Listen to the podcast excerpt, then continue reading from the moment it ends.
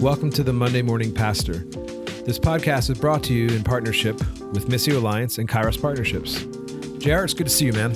Always great to be with you, Doug. Yeah, I feel like we have had uh, some pretty busy schedules, so we haven't had a ton of time together.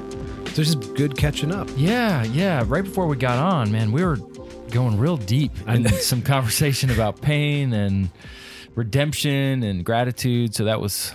Yeah, that was helpful and healing for me. So same here. Uh, don't mean to like tease out our listeners here, you know, like put a put a little teaser, but no, it's just good. I, I was just reminded I'm I'm grateful to have that we practice what we preach. Yes. That you and I continue to have a strong relationship to be able to go to those places of pain and be able to share openly. So I'm really grateful for you and that we have that relationship. So it wasn't planned, but we just But while we're setting up our equipment, just started talking and blah, it just all spilled out in a good way, in a good way. In so, a really good way. Yeah. It's like that old saying, I went to a fight and a hockey game broke out, you know? Oh, another hockey reference. Here sorry, we go. sorry. At least it's not a fly fishing reference. But I did notice that I'm, we're sitting here with Spurgeon. Uh, he's on this beautiful glass, which yes, is good. Yes, you gave me this glass a few years ago. Uh, it's a, just a normal you know, drinking glass, but on it, it has Spurgeon smoking a cigar. Have we told the Spurgeon cigar story here? Yeah, but I think, I think it's have. worth mentioning again for those okay. that may if have If you've forgotten. Heard it, you remember it, listeners, just forgive me for just a second, but Spurgeon's my homeboy. I'm a huge Charles Spurgeon fan. Uh, he was called the Prince of Preachers, but uh, there were people that weren't so happy that he was a pastor and smoked cigars. And so one time there were people protesting outside of his church before he went to preach on a Sunday night. And uh, he came out to talk to them, and someone said, like, we don't really love that you're smoking.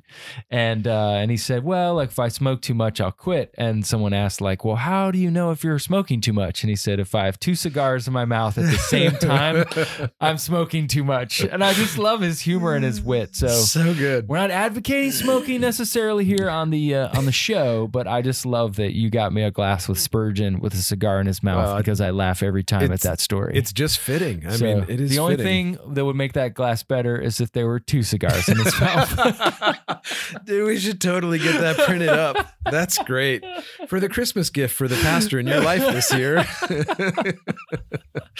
it can be yours for three Z payments of nineteen ninety-nine dollars. oh, oh, that's great. Yeah, so... You you uh, threw a book out on, uh, I, th- I guess you tweeted it the other day, just in terms of some stuff with Dallas Willard. And you used a great term, Willardian? Willardian. Dang. Yeah. I just feel smarter saying that. But yeah, so tell us a little bit about it.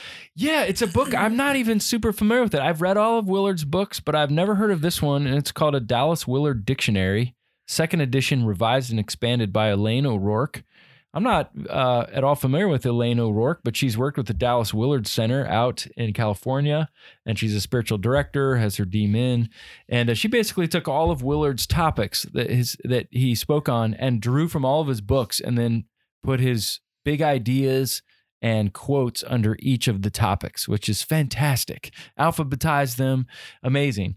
And... uh So I, I'm only like twenty, twenty-five pages in, but it's unbelievable. But one of the things that was really fun as I was reading through um, is uh, looking at the acknowledgements page. And on the acknowledgements page, she thanks Lacey Borgo. And Lacey Finn Borgo has been on the program with us, a friend of yours from mm-hmm. your uh, Portland Seminary uh, days.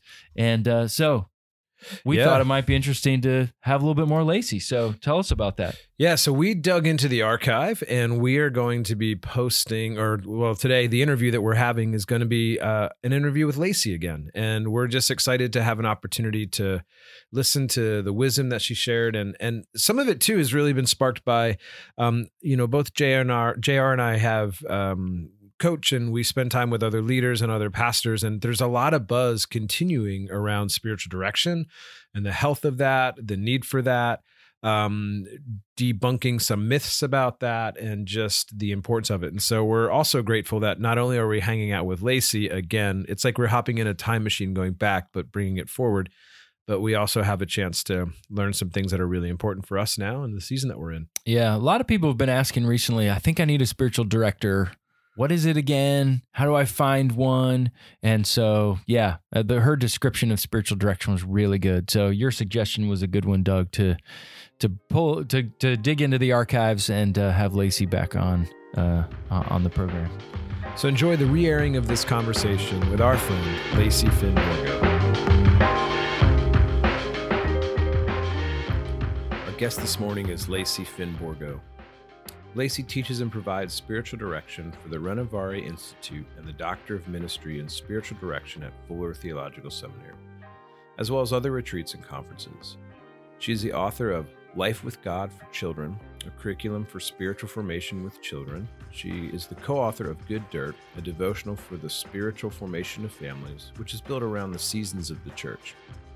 Lacey also provides spiritual direction for children and their parents at Haven House, which is a transitional housing facility for homeless families. She has recently graduated with a Doctor of Ministry degree in Leadership and Spiritual Formation from Portland Seminary, formerly known as George Fox Evangelical Seminary. Her family includes two teenage daughters, one husband, two parents, four dogs, six cats, five goats, two horses, and numerous chickens, all within a quarter-mile radius. She says, "My greatest joy and honor is to walk with others as they seek to walk with God. Sometimes that looks like teaching or leading retreats. Other times it looks like spiritual direction, but mostly it looks like friendship."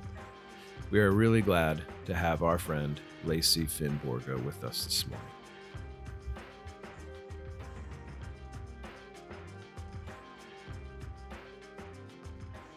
We're really glad that uh, we have uh, Lacey with us this morning, and just grateful for the opportunity we have for um, the conversation that's about to happen.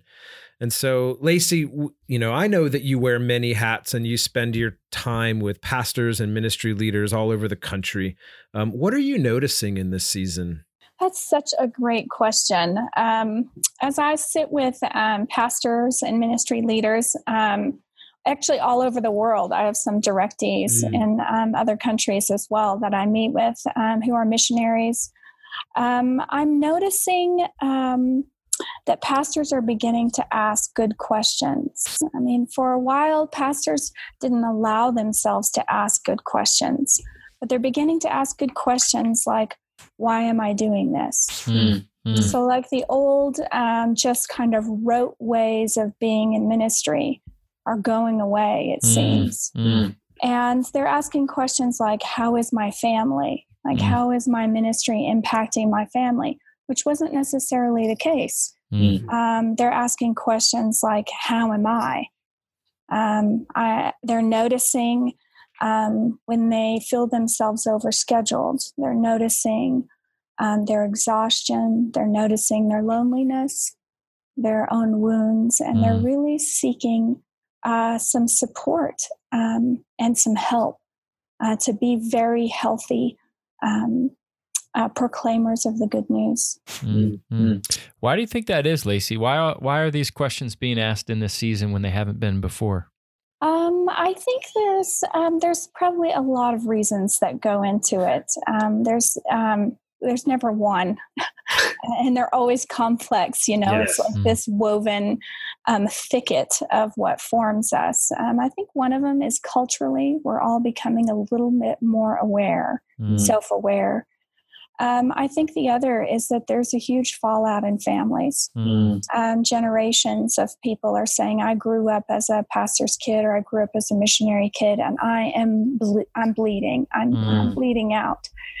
And so they're wondering, why is this happening? And we want a, um, a healthier way of being in ministry. Mm. I think mm. it's a lot of things. I think it's the movement of the Holy Spirit, sort of over the world mm. in Christianity right now. Mm-hmm. That's saying, you know, um, this level of consciousness, let's all wake up to it. And when it comes to, and I know you do spiritual direction, which is great. And, you know, that's something that I encourage pastors to be involved in. But I, I think that there's a lot of knowledge about what a mentor is and what a church planning coach might be or a leadership coach. Spiritual direction is there, but I think it's still gaining steam. And so I think sometimes when I talk to pastors, they say, oh, yeah, spiritual direction. And I realize they don't really understand the definition of what spiritual direction is. So maybe for some of our pastors who are listening, who may not either know spiritual direction, or maybe they know the definition but may not understand its difference mm. of what it's not, or how it's different than coaching or having a mentor or somebody like that, even counseling. Could you tell us a little bit about what spiritual direction looks like and what benefit you've seen in the lives of pastors who've engaged in spiritual direction? Mm-hmm. Well, spiritual direction is an accompaniment ministry. And it's uh, someone coming alongside of you to help you attend to your life with God. Mm-hmm. And um, uh, as opposed to, sometimes we can figure out what it is by holding it up to something else. So if we hold spiritual direction kind of um, up to counseling, counseling, you go into counseling with a problem, and the counselor seeks to help you to fix that problem mm-hmm. or to invite God Um, to work alongside you to fix that problem. But that's not true in spiritual direction. Spiritual mm. direction, we're doing no fixing. Um, you you likely will come in with a wheelbarrow of problems, as we all do.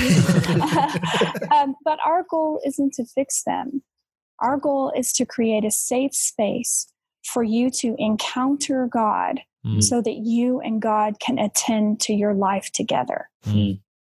And um, uh, I was just, I'm thinking of um, a few pastors um, that are in my spiritual direction ministry. And and the theme, um, uh, every year or couple of years, I sit down with each of my directees and I say, how's this working for you? Mm. You know, where have you seen the Lord uh, moving in your life um, since we've been in direction? What's kind of working? What do you wish was different? And um, over and over and over again, I just finished all those reviews. Um, Everyone said, it's just a safe place. I mean, mm. I have nowhere to go mm. because if they talk to people on their staff, now there could be some um, conflict of interest. I mean, the, the gift of spiritual direction to ministry leaders is directors don't have a dog in the fight. Mm. I mean, we're removed from their circle enough that it's just not, um, there's no, it's totally safe. There's no conflict of interest. Yeah, and uh, so I, I have, I mean, just a couple of missionaries and um, pastors who have said to me, you know, you're just the place that I can go and talk about doubt, mm. disappointment, sorrow, maybe incredibly, I mean, one particular pastor is incredibly in this joyous season in her life, and yet her congregation is going through a collective time of sorrow. Mm. Coming with her joy to that time of sorrow, she can't do it, but she can do it in direction. It's interesting because when we started this podcast, our tagline is a place where pastors can be people. And I feel like that is the gift of spiritual direction is I come in and I'm able to take off my collar or my hat or my stole and just, uh, just see where God is at work. Um, And yeah, it, it must be kind of fr- I remember the first time I, I uh, was involved in spiritual direction and I sat down with my laundry list, my wheelbarrow bucket. I actually had a dump truck out back of problems and issues that I, I wanted fixed uh, now. And um, I remember leaving uh, kind of disappointed in, in my first time, but also it was almost like a slow burn, like a workout when you're done and you're like, I, I'm really sore, but I don't think it helped anything. Um, I felt like it was in the next two or three sessions that I started to realize like, whoa, I'm hearing Jesus's voice and the affirmation of his love towards me, which I don't think I ever heard before. Um, so yeah, I'm, I'm grateful for, for that, for that work. And even realizing too, I think we've, you know, as someone who's been in ministry as well, as long as you have, um, I feel like in, in, in that accompaniment, pastors tend to be really, and ministry leaders tend to be really lonely people. Um, and one of the things that you talk about in terms of what it looks like to walk alongside people is I, I've heard you use the term spiritual friendship. And so what does it look like to be a spiritual friend of someone who is going through some difficult seasons or some loneliness or some of the other issues that pastors and ministry leaders face? Mm-hmm. So can I ask a, a clarifying question? So do you mean spiritual friendship in terms of like a spiritual direction relationship or spiritual friendship just in and out in the world? I'd, I'd love, love to, to hear both. Okay, okay, okay. Because there's, you know, there's those different nuances of spiritual friendship. So um, within kind of the, how do we be a spiritual friend? I mean, maybe um, you are someone who's listening, who's a ministry leader, and you want to come alongside your pastor to be a spiritual friend. So how do you do that? Uh, one thing is that you keep silence. Um, when someone is speaking, we just don't offer them solutions. Um, we listen. We do a lot of listening, and we allow ourselves to be fully present. And that can mean um, that that means tabling our own inner dialogue and judgment. Mm. It means, to use Ruth Haley Barton's phrase, it's to notice without judgment. Mm. So we notice their feelings, we notice their thoughts, and we are just simply a witness to whatever is happening in their life. And we keep our judgments and our quick and fancy solutions, because I've got a truckload of those who I've hired a driver for. We keep those at the curb, and we just become fully present. And we realize, too, that when we become a, a spiritual friend to someone, that it risks some vulnerability, because no two people come together and then the Spirit is present in their midst that they both aren't changed. Mm. So if we choose to become a spiritual friend to someone, we know that we will be changed and they will be changed, just simply in being present to one another. Mm. Um, it's, it's sort of like the adage, just show up and shut up. Mm. Mm-hmm. That's the Texas in you, which I appreciate. You're welcome. I wasn't sure how far I could go Texan here today. Yeah. In spiritual direction, It it it means the same thing. It mm. means that we keep step with our directees. It means that we do show up and we do shut up. Mm. Um, it means that we help the directee um, to recognize the movement of God in their life. And God is moving in times of sorrow and even when we can't sense God's presence. And we help them to respond to that. So we make space to respond. And sometimes that re- response is silence. Sometimes it's lament, sometimes it's joy. Um, but we attend to those two major movements. One of the things I've noticed in the conversation here, Lacey, is your dependence upon the Spirit. And we know that we've got all sorts of pastors uh, from all sorts of uh, backgrounds and denominations, and some may come from more, more of a sensational understanding of the Holy Spirit. Some may come from a cessational side where the Spirit's not at work, but you seem to come in with a very um, invitational and subtle, and I don't mean that in a bad way, but a, a very, uh, it's not the fireworks, but the, the, the Spirit is present.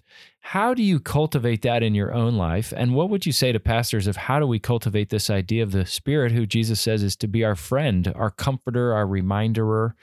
Maybe for some of pastors who may not be, you know, we preach on the Holy Spirit, but we may not have encountered the Holy Spirit in non-sensational ways. How would you want to encourage pastors to cultivate a life where the Spirit is our ever-present friend in our everyday activity? Mm-hmm. Mm. Well, I think um, a couple question, a couple of responses come to mind. One is that um, in direction, whatever understanding of God that my directee brings, I meet them there. So mm-hmm. I'm very careful about listening. Um, directors are trained to be very careful about listening. And because we're not attending my life, mm-hmm. we're attending their life. Mm-hmm. And truly, while I get the title of spiritual director, the Holy Spirit is the director. Mm-hmm. So um, that's that's a distinction. Um, but how do I cultivate um, the sort of everyday attentiveness to the Spirit in my life, in my own life? Um, one way is to practice being present, really. Um, uh, I um, naturally, my natural inclination is to either ruminate on the past or plan for the future. Mm-hmm. But the present is just really, it's just happening. And I sense the invitation, and I need, and um, I cultivate um, responding to the invitation to be present with whatever is in front of me, because that is where the Spirit is active, right in front of me. It means um, my kids, being present with my two teenage daughters. Christ have mercy. Um, in, in the present moment, whatever is happening, vigorous fellowship, that we may be having, having, whatever, um, being totally present and not, not leaving for the past and not planning for the future, but being present to them right then. So then after I am allowing myself, and how do we do that? We um, kind of t- use our senses to help ground us in the moment. What am I smelling? What am I seeing? Mm. And we let our bodies serve our relationship with God. Wouldn't that be novel? Um, to mm. let our bodies serve our relationship with God. So after I ground myself in being present, then I begin to look for um, what is good, what is beautiful, and what is true. Mm. Mm. And those are always the movements of the Spirit. Mm. Um, whether it's the truth in something someone is saying, the beauty um, in the way that um, my youngest daughter is a musician, that she plays music, um, um, whether it is the goodness Um, of the um, woman who is checking me out at the checkout line at mm. City Market, and she's gentle with my peaches. Those kinds of things. And then just whispering, again, it's recognizing, recognizing that, and then responding, just a simple thank you um, to the Spirit for being um, so present and so good in my everyday comings and goings. Mm.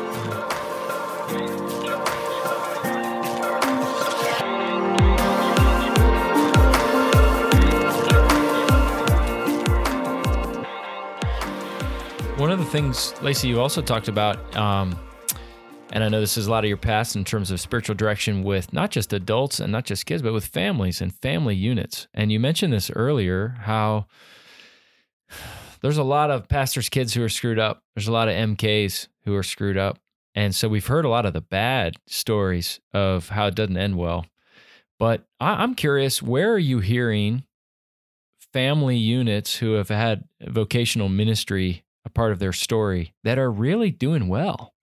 Um, I feel like I don't hear enough of those stories. And so uh, I'm, I'm curious if you've heard some of those. Even what are some ways you would want to encourage pastors to think about pastoring their family and cultivating life at home so they don't grow up disgruntled or cynical, uh, you know, P Ks or M Ks who've left the faith? What is a cultivation in a pastor's life with their families for health? I think that's it's. There's an interesting dichotomy here that um, if it's okay, I'd just like to push against. Sure. So this idea that we have like families that are working and families that are screwed up, mm. um, that's a false dichotomy. Mm-hmm. All families struggle. Mm-hmm. That's why we live in community, because it's that struggle, that pressing against, that helps shape and form us. So it. So in, I think I wonder, I, I try to wonder, and um, I wonder if the better question is whether we're pastors' families, ministry families, when the struggle happens, how do we stay present to what the Spirit is doing within the struggle mm. and listen for the invitation of God? Mm. So all all children are going to struggle. I mean, they, the children have esoteric questions. I mean, they're asking these big questions when they're young. We just never listened very well. Like, where is God? Is God real? What happens when I die? I mean, I hear this from six-year-olds, mm. right? Um, they're asking these big questions. So how do we as parents host those questions? Mm. And within a ministry uh, leader's life, um, sometimes we make some assumptions, or um, the community presses these answers down on the children mm. instead of making sure there's plenty of air there. Mm. For the Spirit to do what the Spirit needs to do to cultivate living, loving relationship. Mm-hmm. So the, the easy answer, I mean, it's not easy. I'll just be entirely honest. It's not easy. Yeah. um, but the answer is that we're present in the moment again. Yeah. And we, and we create a family um, sort of ethos that is all questions can be ans- can be asked. Mm. And just a sense of welcomeness in that. Mm-hmm. So even thinking for, you know, uh, a pastor's family or a pastor who's listening to this right now, like what would one practice or um, just a, a simple opportunity that they could cultivate within their family tonight at the dinner table or tomorrow morning as they're getting ready for school? Uh, what would one of those practices be, or something that they could work on to say, this is how we're going to change the ethos in our family of you know, and leaning into questions, leaning into time together, um, and being present?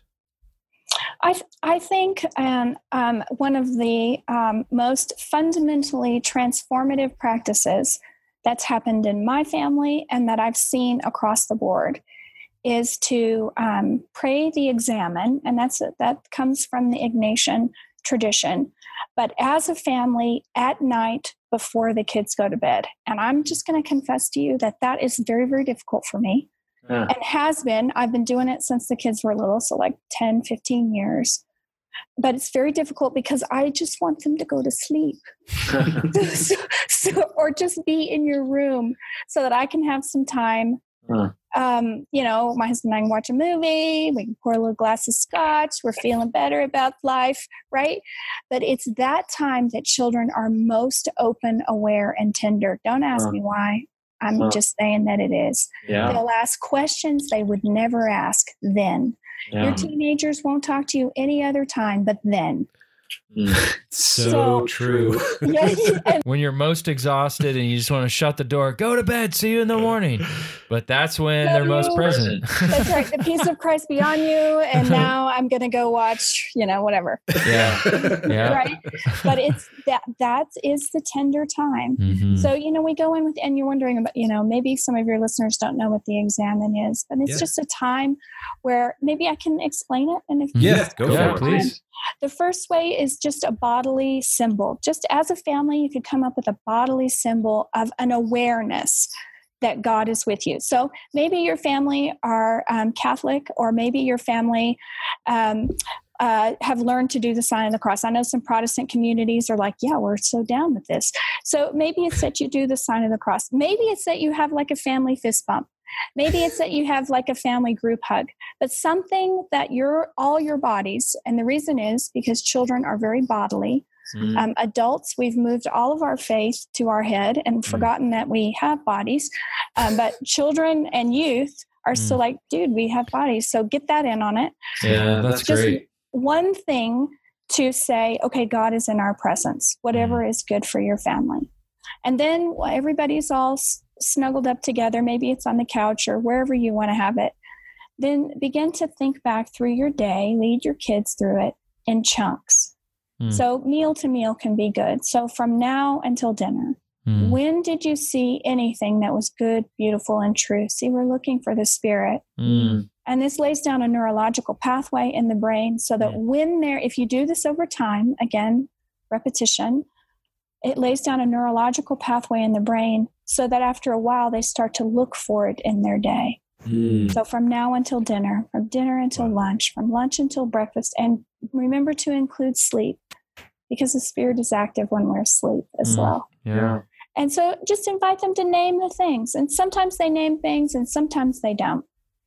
Um, and then the second movement is now let's look back through the day again and name the ways Um, that you didn't sense God was there. So now we come to questions.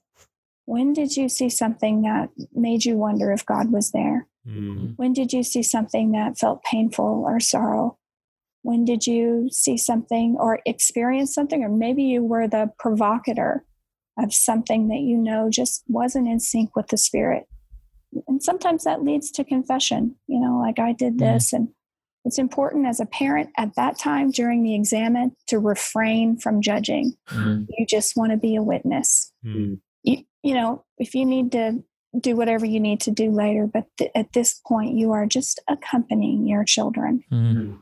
And then the third one, the third movement is look, look for what's tomorrow going to be like. As you mm. think about tomorrow, what do you feel anxious about?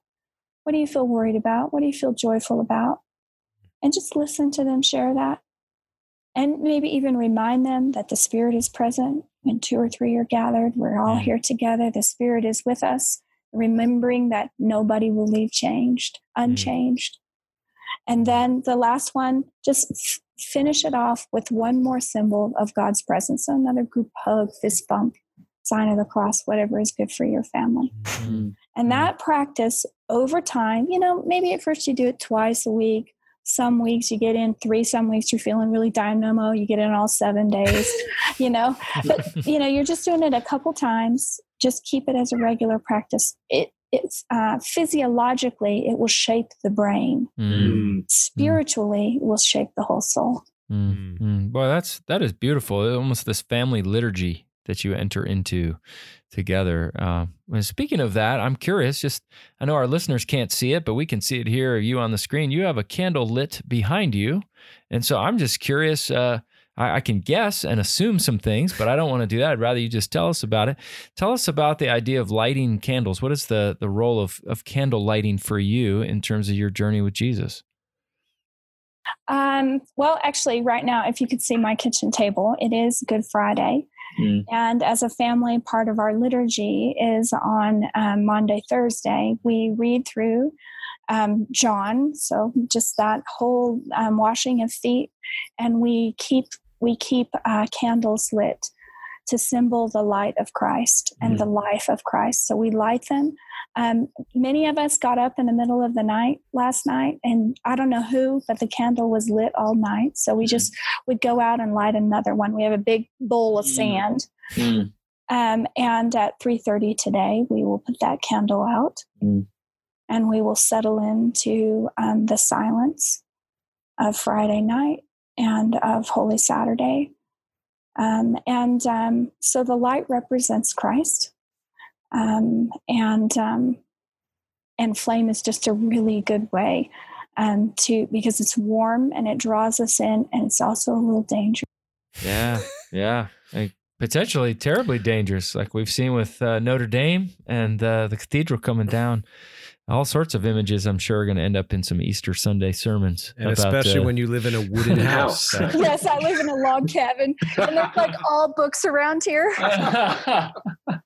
Yeah.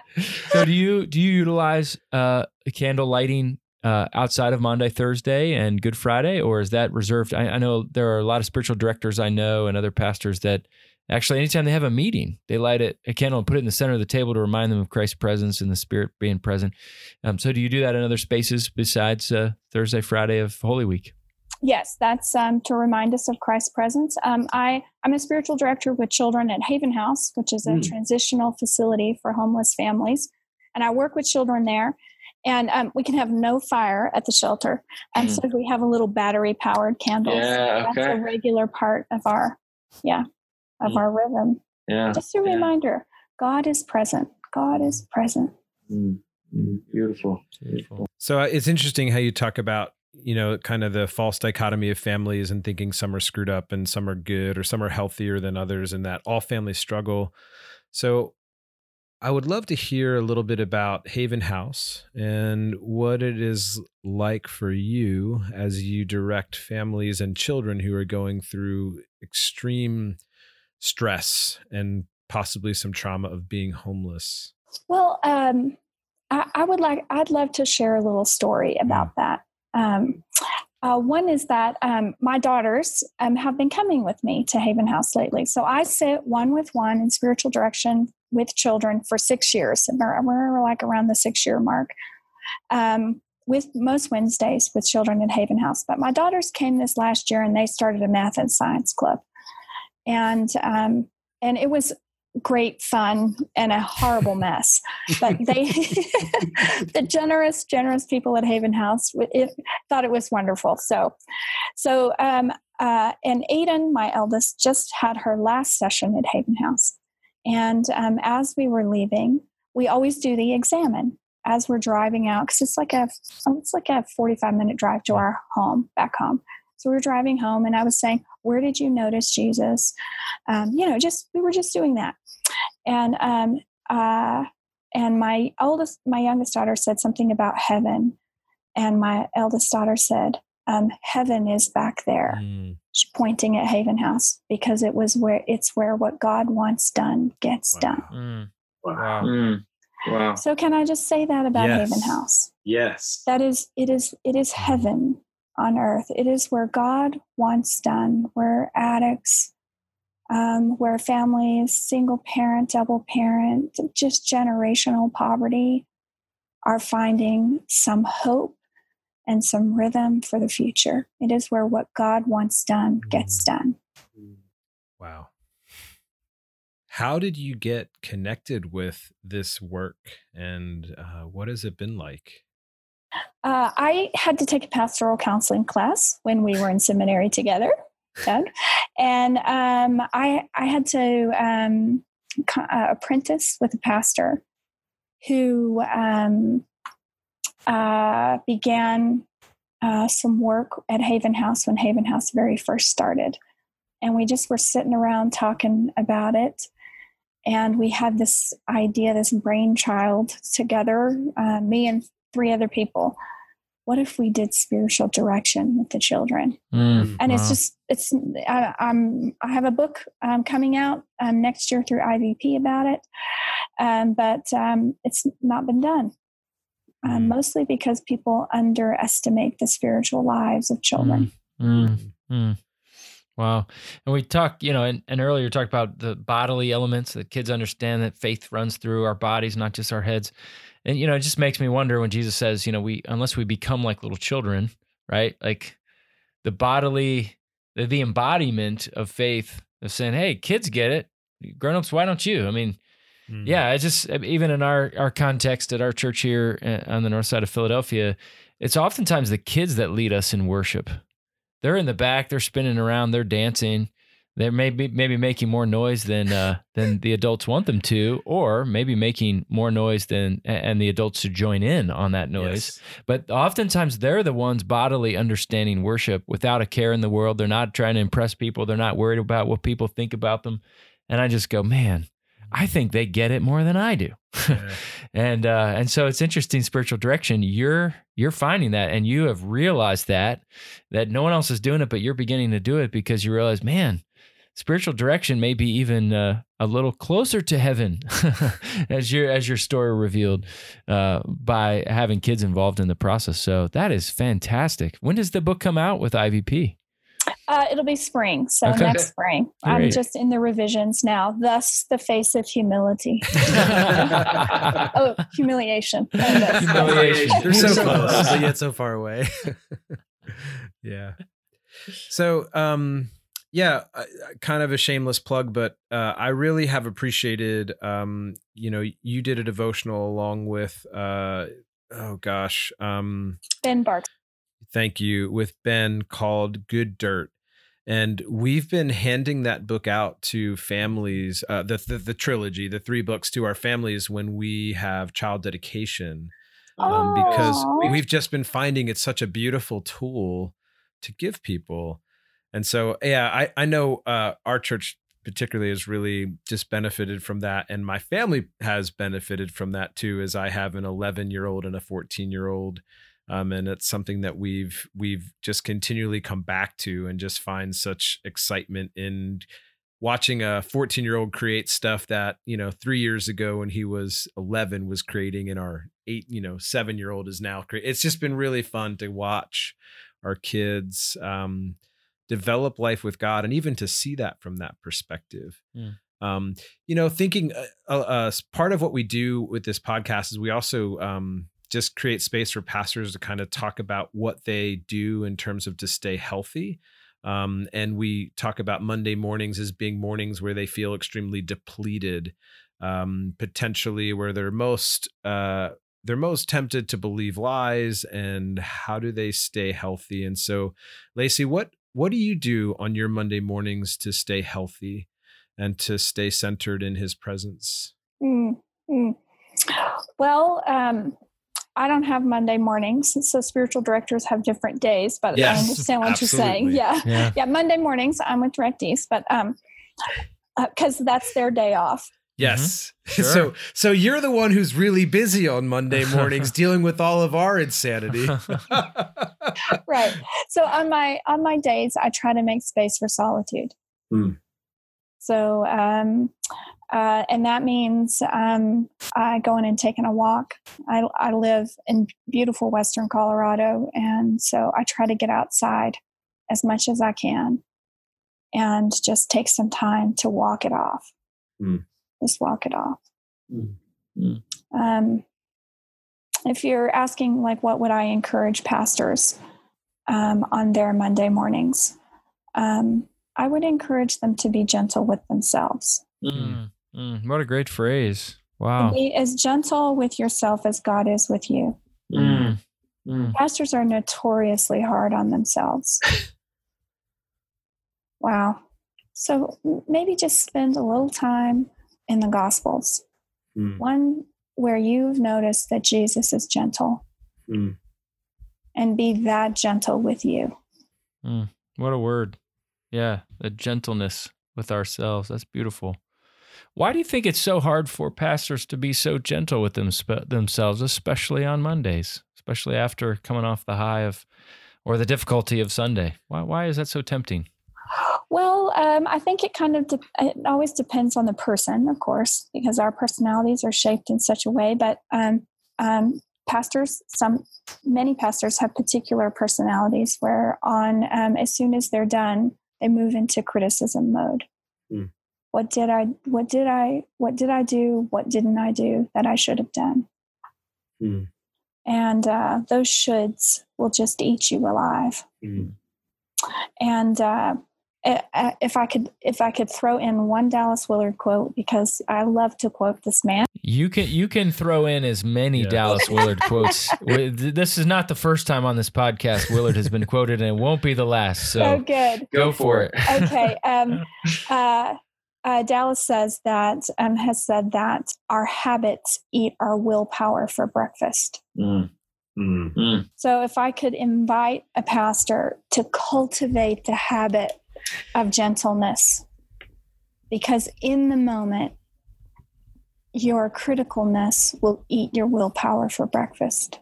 So cultivate, um, when you feel yourself beginning to be critical, just to, if you have an image in your mind, if you can just release that into God's hands. Notice when you're, we're, we're as critical with others as we are with ourselves. Notice when you're critical with others. Mm. Just be gentle with you. Mm. Release that. Mm. And even just pray, begin maybe a small breath prayer of intention. God, would, when you notice yourself being harsh, God, would you help me to be gentle? Mm.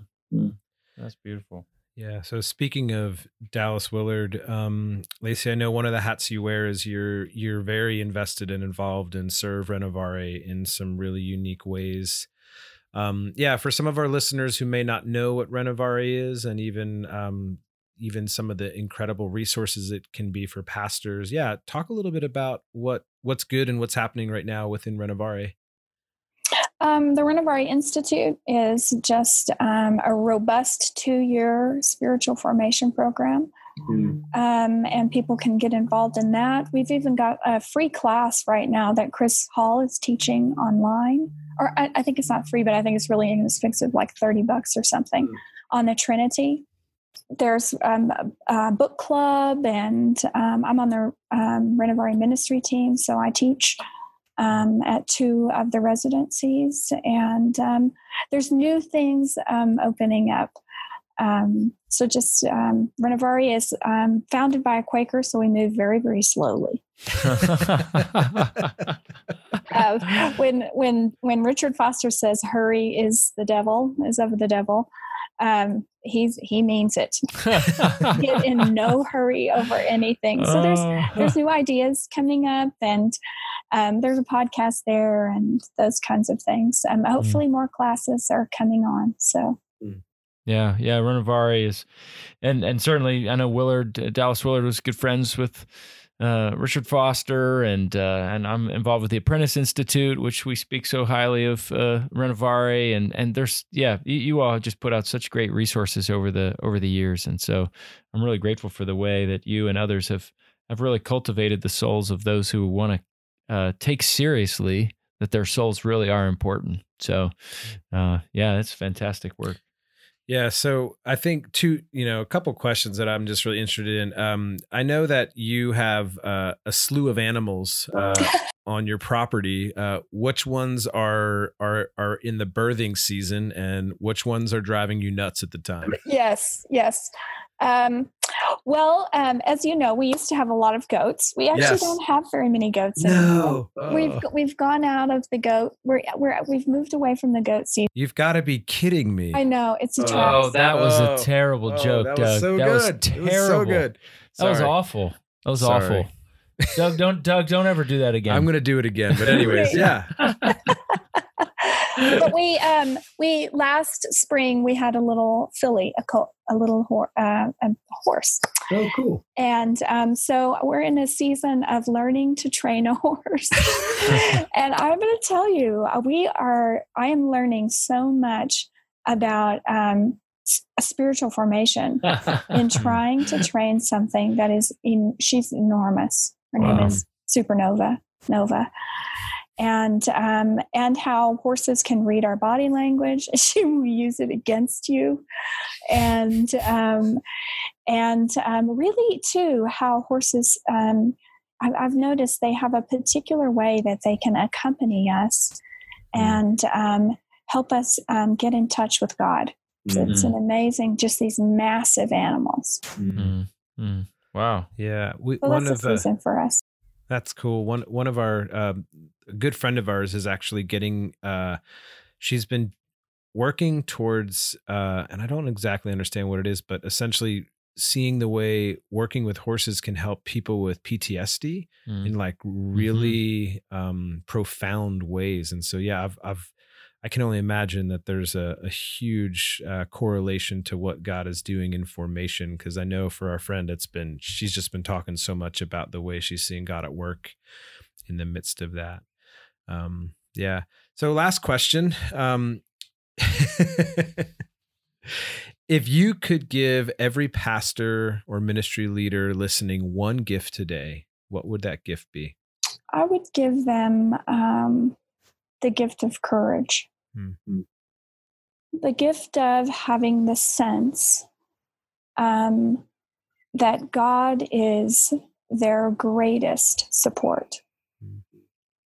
So that means that they could make big decisions like Monday, I'm going to have three hours of solitude mm-hmm. and not let um, anything interrupt it. Mm-hmm. Um, the gift of courage to preach their convictions. The gift of courage to embrace and advocate for their family. Mm-hmm. The gift of courage to declare themselves the beloved of God. That's beautiful, Lacey. Yeah, well, I embrace that gift of courage today, and I'm grateful for that. Um, yeah, thank you so much for joining us today, and we're really grateful for just the work that you're doing. We look forward to the book coming out, and also grateful for Good Dirt and just the ways that you've been loving uh, people well and accompanying them through life. So thank you for joining us. Well, it's so good to be with you both. Yeah.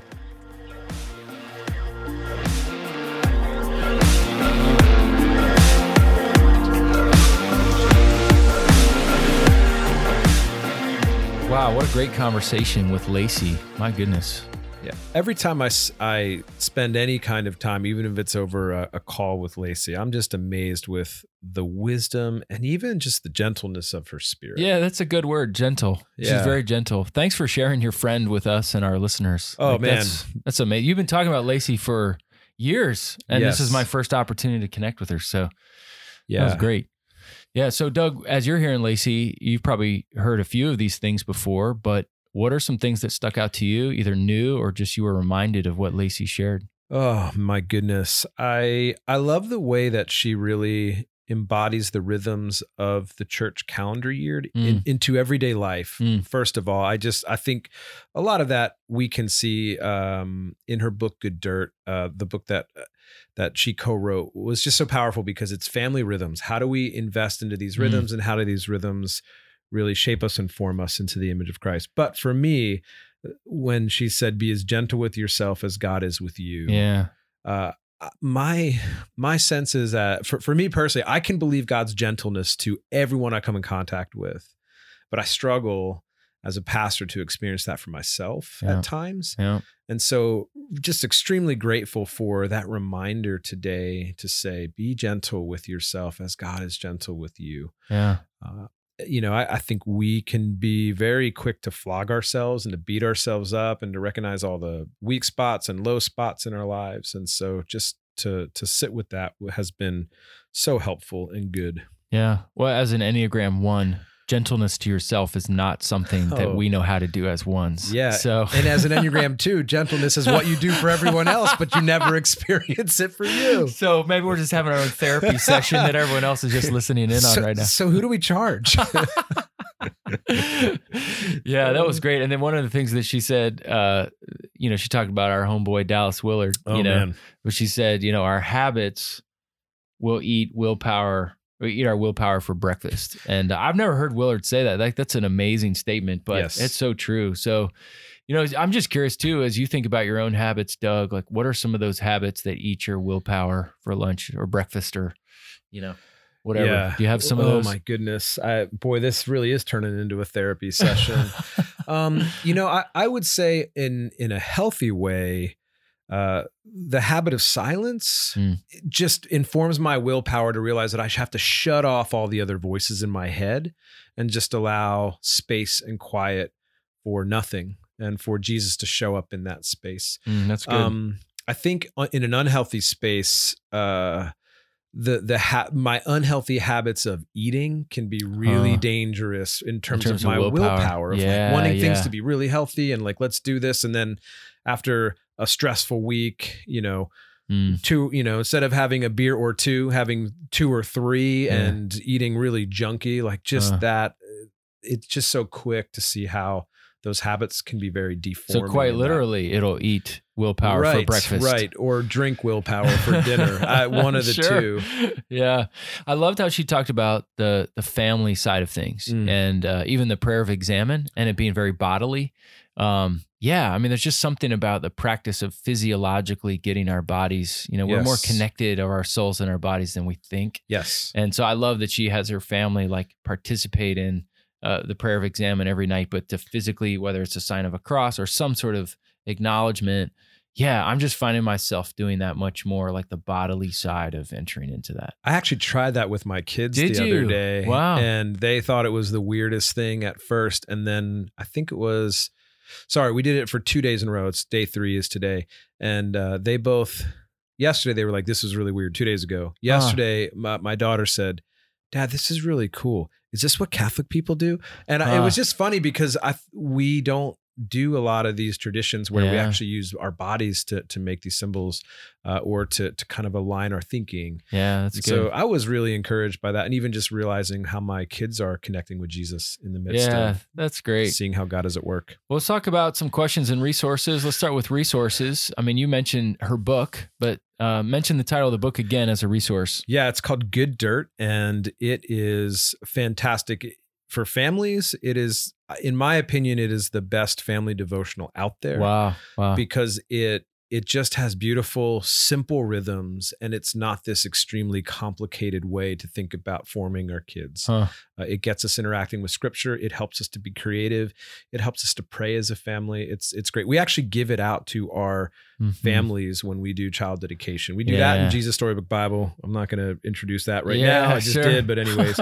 um, and then I think too, um, Lacey has a book coming out. Let's just be on the lookout for it on spiritual direction with children and yeah, really excited for great. that. And then lastly, I feel like the, a great resource is renovare dot org. And yeah. so if you're interested in learning more about Renovare, spell that for people if they yes. don't know what that's, what that is. Absolutely. It is R E N O V A R E Dot org. And yeah, you can good. check it out in our show notes as well. We'll have it there too. Yeah, um, good. But it's a good opportunity to see some of these really cool things that we have.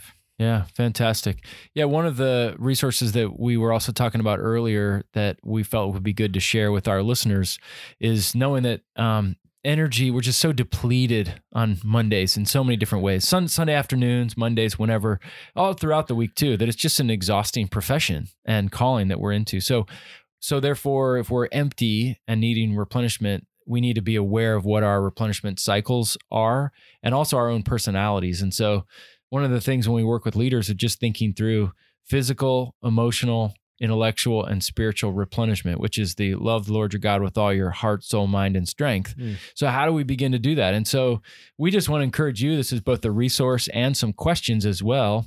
If you just create a big circle on your page and put replenishment cycle in the middle of the circle, and then just create arrows going north, south, east, west, and then four circles around that. And you can write physical in one, spiritual in another, emotional and intellectual. And then just spend some time thinking, how am I replenished? What does that look like for me on a Monday?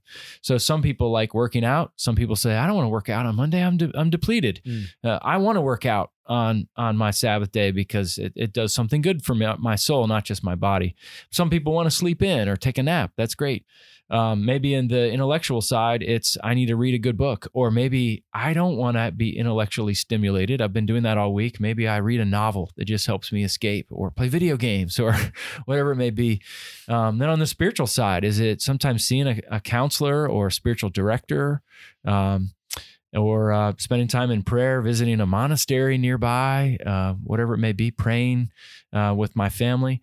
Uh, and then emotional, what does that look like to, you know, talk to a friend or go for a walk or maybe see a counselor? I would see a counselor oftentimes on Monday just as a good perspective keeper. So that's really wise, J R. And I, I appreciate the way that you think about the, these, these, this replenishment cycle, both in permission to do and permission to don't. Yeah, totally. Totally. And to make sure it's life-giving and not legalistic. That's right. Good I stuff. mean, it's so important that we stress that, but I find that where I'm at Sunday night or Monday morning to where I'm at Monday night, like Monday night I should be. And oftentimes I have been saying, ah, okay, let's dive into Tuesday. That's awesome. And so anyway, but we just want to submit that to our listeners, to you all, uh, in terms of the replenishment cycle, to think about that, to spend some time filling that out, and maybe even submit that to other people. Talk to a spouse or a friend or your elder team or uh, some other friends you may have, just as a way of just submitting it to them so they can ask you about it and know more about it. So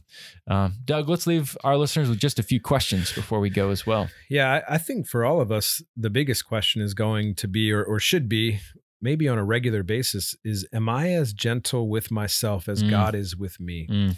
And if not, if I if I can say yes, great, I think that's really good. But if not, I think that's a great opportunity to ask the second question, how come? Yeah, that's good. Or what's standing in the way of that?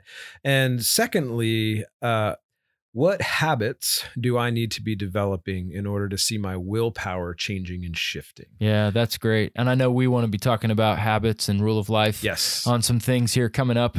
What does that look like in the life of a pastor? But yeah, what are the habits? I think even just being aware. Yes. Like, what are my habits? Yes. I have habits all the time, even the little ones I don't really pay much attention to, that are either forming or deforming me um, towards or away from Christ. So yeah, those are good questions. Well, thanks for joining us on this episode of the Monday Morning Pastor. And uh, we hope you've been blessed and encouraged. Check out our show notes for the questions and the resources, as well as a way to contact us. We would love to hear from you. Pastors, may you be reminded that you have been given permission to be a person. You are loved not by what you do or by how well you do it. You are loved for who you are, and more importantly, to whom you are.